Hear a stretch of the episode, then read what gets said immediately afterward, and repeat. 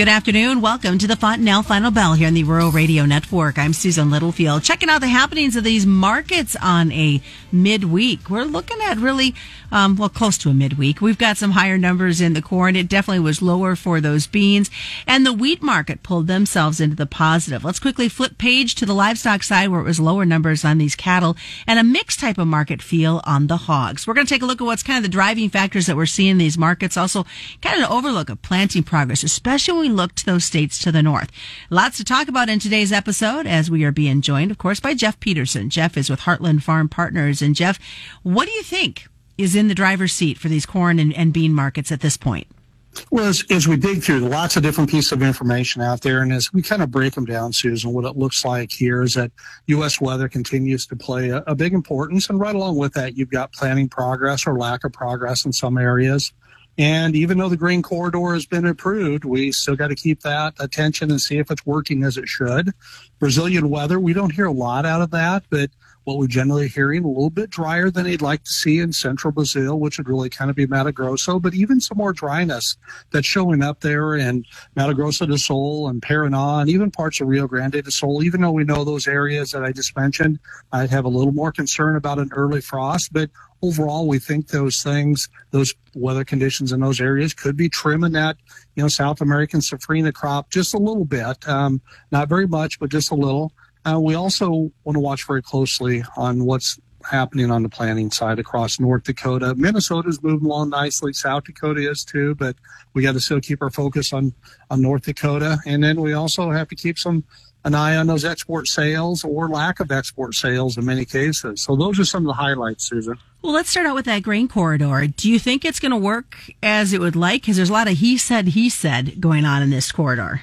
You know, there really is. And, and so let's go back to what we know. So what we know is that the grain corridor was extended. What do we know before that was happening is that even though there was a corridor in place, you know, Russia had the ability to slow up the inspection process. So now we roll forward to where we are right now.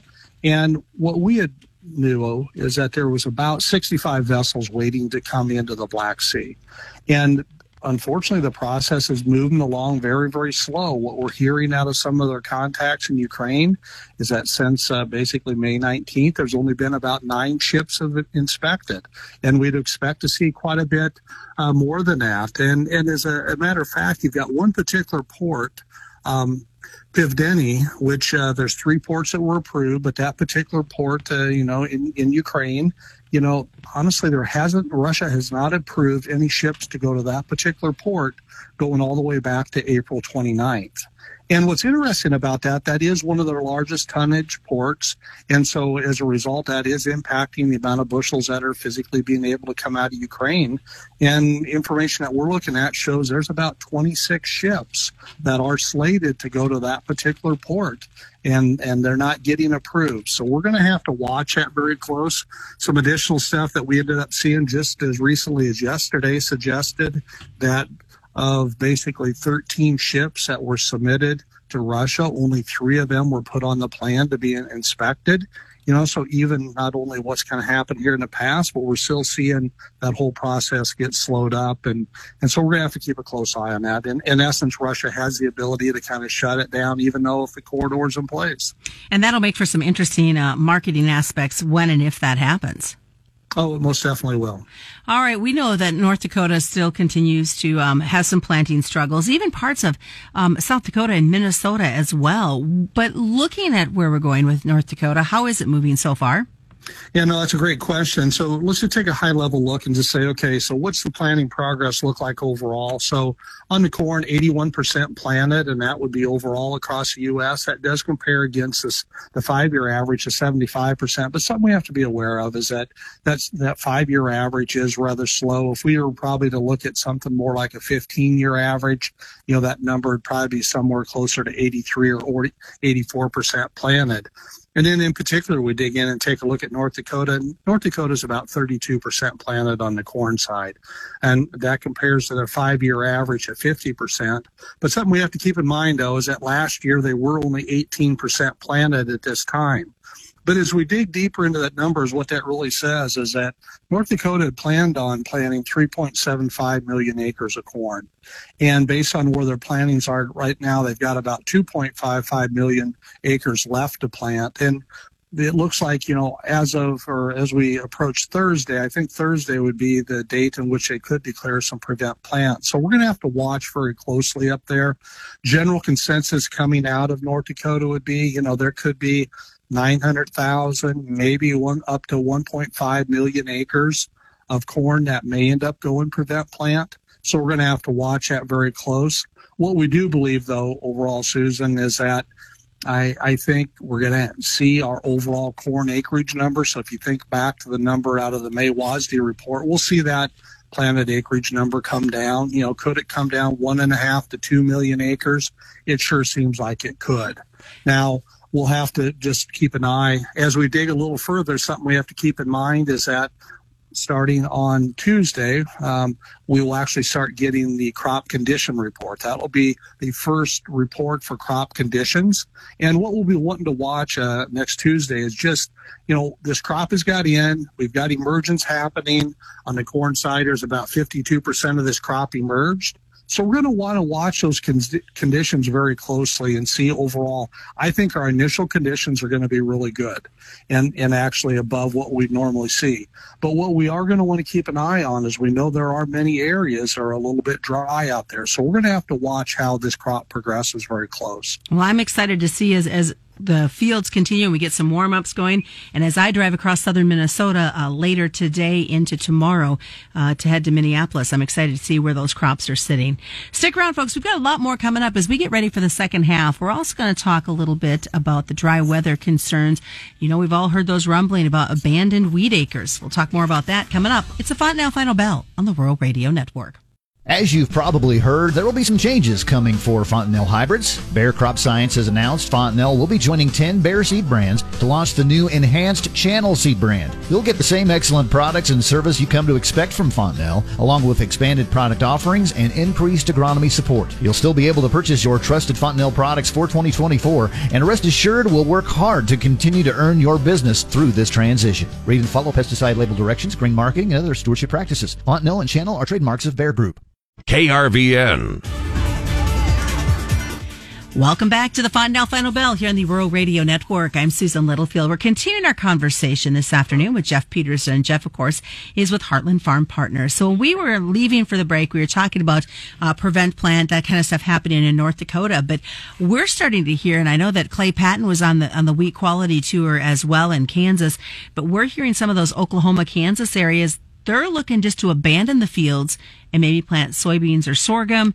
Um, how do you see that factoring in into what we see in these numbers, Jeff? Well, I think that's something very important that we have to watch because as we're hearing, and it was great job to hear the coverage it was done on the, the Wheat Quality Council tour. But yes, exactly. It, it does look like the abandonment's even going to be higher than what we probably thought and probably what NASS would have initially reported and what it was showing in the May WASDE report.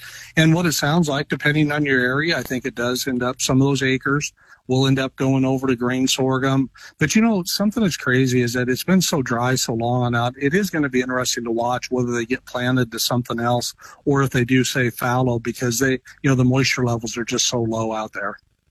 All right, let's take a look at, at what you're seeing uh, dry weather wise. What concerns, or is there any concerns really building into this marketplace right now? Well, I, th- I, think what ended up happening. So let's just go back and look at big picture. You know, when we had the big pullback in the market here, we we really, in our opinion, really took all the weather premium out of the market and discounted as if the market was off to the crop was off to a great start. And overall, I'd say in most areas the the crop has got in the ground well. We know that uh, subsoil conditions, topsoil conditions are dry in some areas, but overall we're off to a pretty good start, and it's it's a lot better than if we mudded this crop in. But I think we're at a kind of a transition point in here. Once you get the crop in the ground, you start getting it emerged. The market's going to start kind of shifting its attention to a little bit. And where dry conditions and maybe a little bit warmer conditions were positive before, now it's going to look at that and say, okay, now when are we going to get our next rains? And I think the market's going to start, and we've seen this already start because we got oversold. It's going to start building some weather premium back into the market.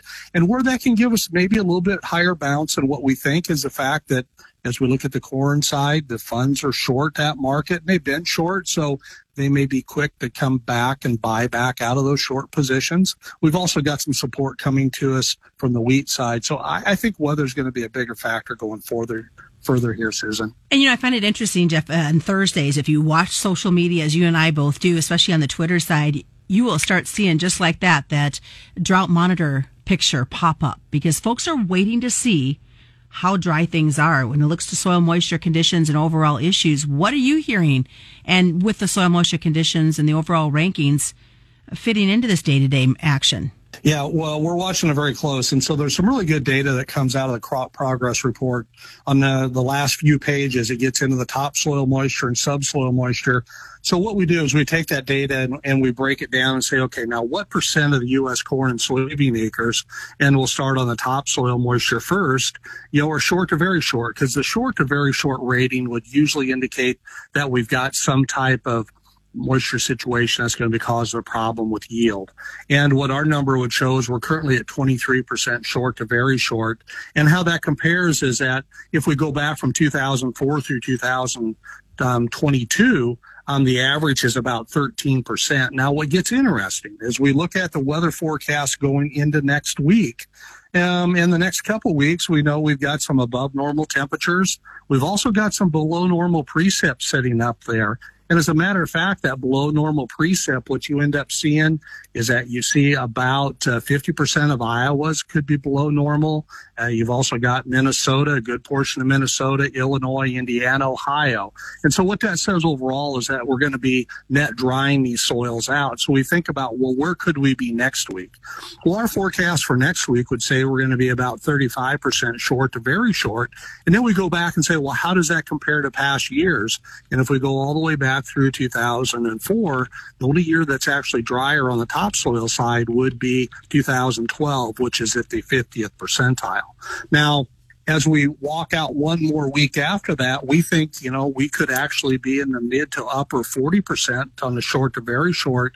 And believe it or not, back in 2012, actually the short to very short conditions improved just slightly, dropped down to 44%. So as we come into next week, you know, that could be about, or two weeks from now, actually, Susan, we could be at some levels uh, that would would spend the highest amount of short to very short on the topsoil going all the way back through 2004.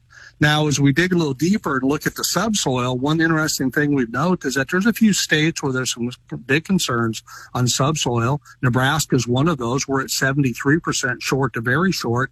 There's only been two times in past history where we've been actually higher than that. That would have been in 2013 and then in 2000. And so we're going to have to watch these subsoil moistures very closely going forward, Susan. Definitely some interesting times. A lot of folks praying for rain. Jeff, what's the best way for folks to get a hold of you? Yeah, give me a call at 402 366 4694. Check us out on the web at heartlandfarmpartners.com or follow me on Twitter at Jeff Peterson01. And that is today's Fontanelle Final Bell. As we always remind you, commodity futures and options do involve a substantial risk of loss, not suitable to all investors. That's the Fontanelle Final Bell, brought to you by Fontanelle Hybrids and all your local dealers on the Rural Radio Network.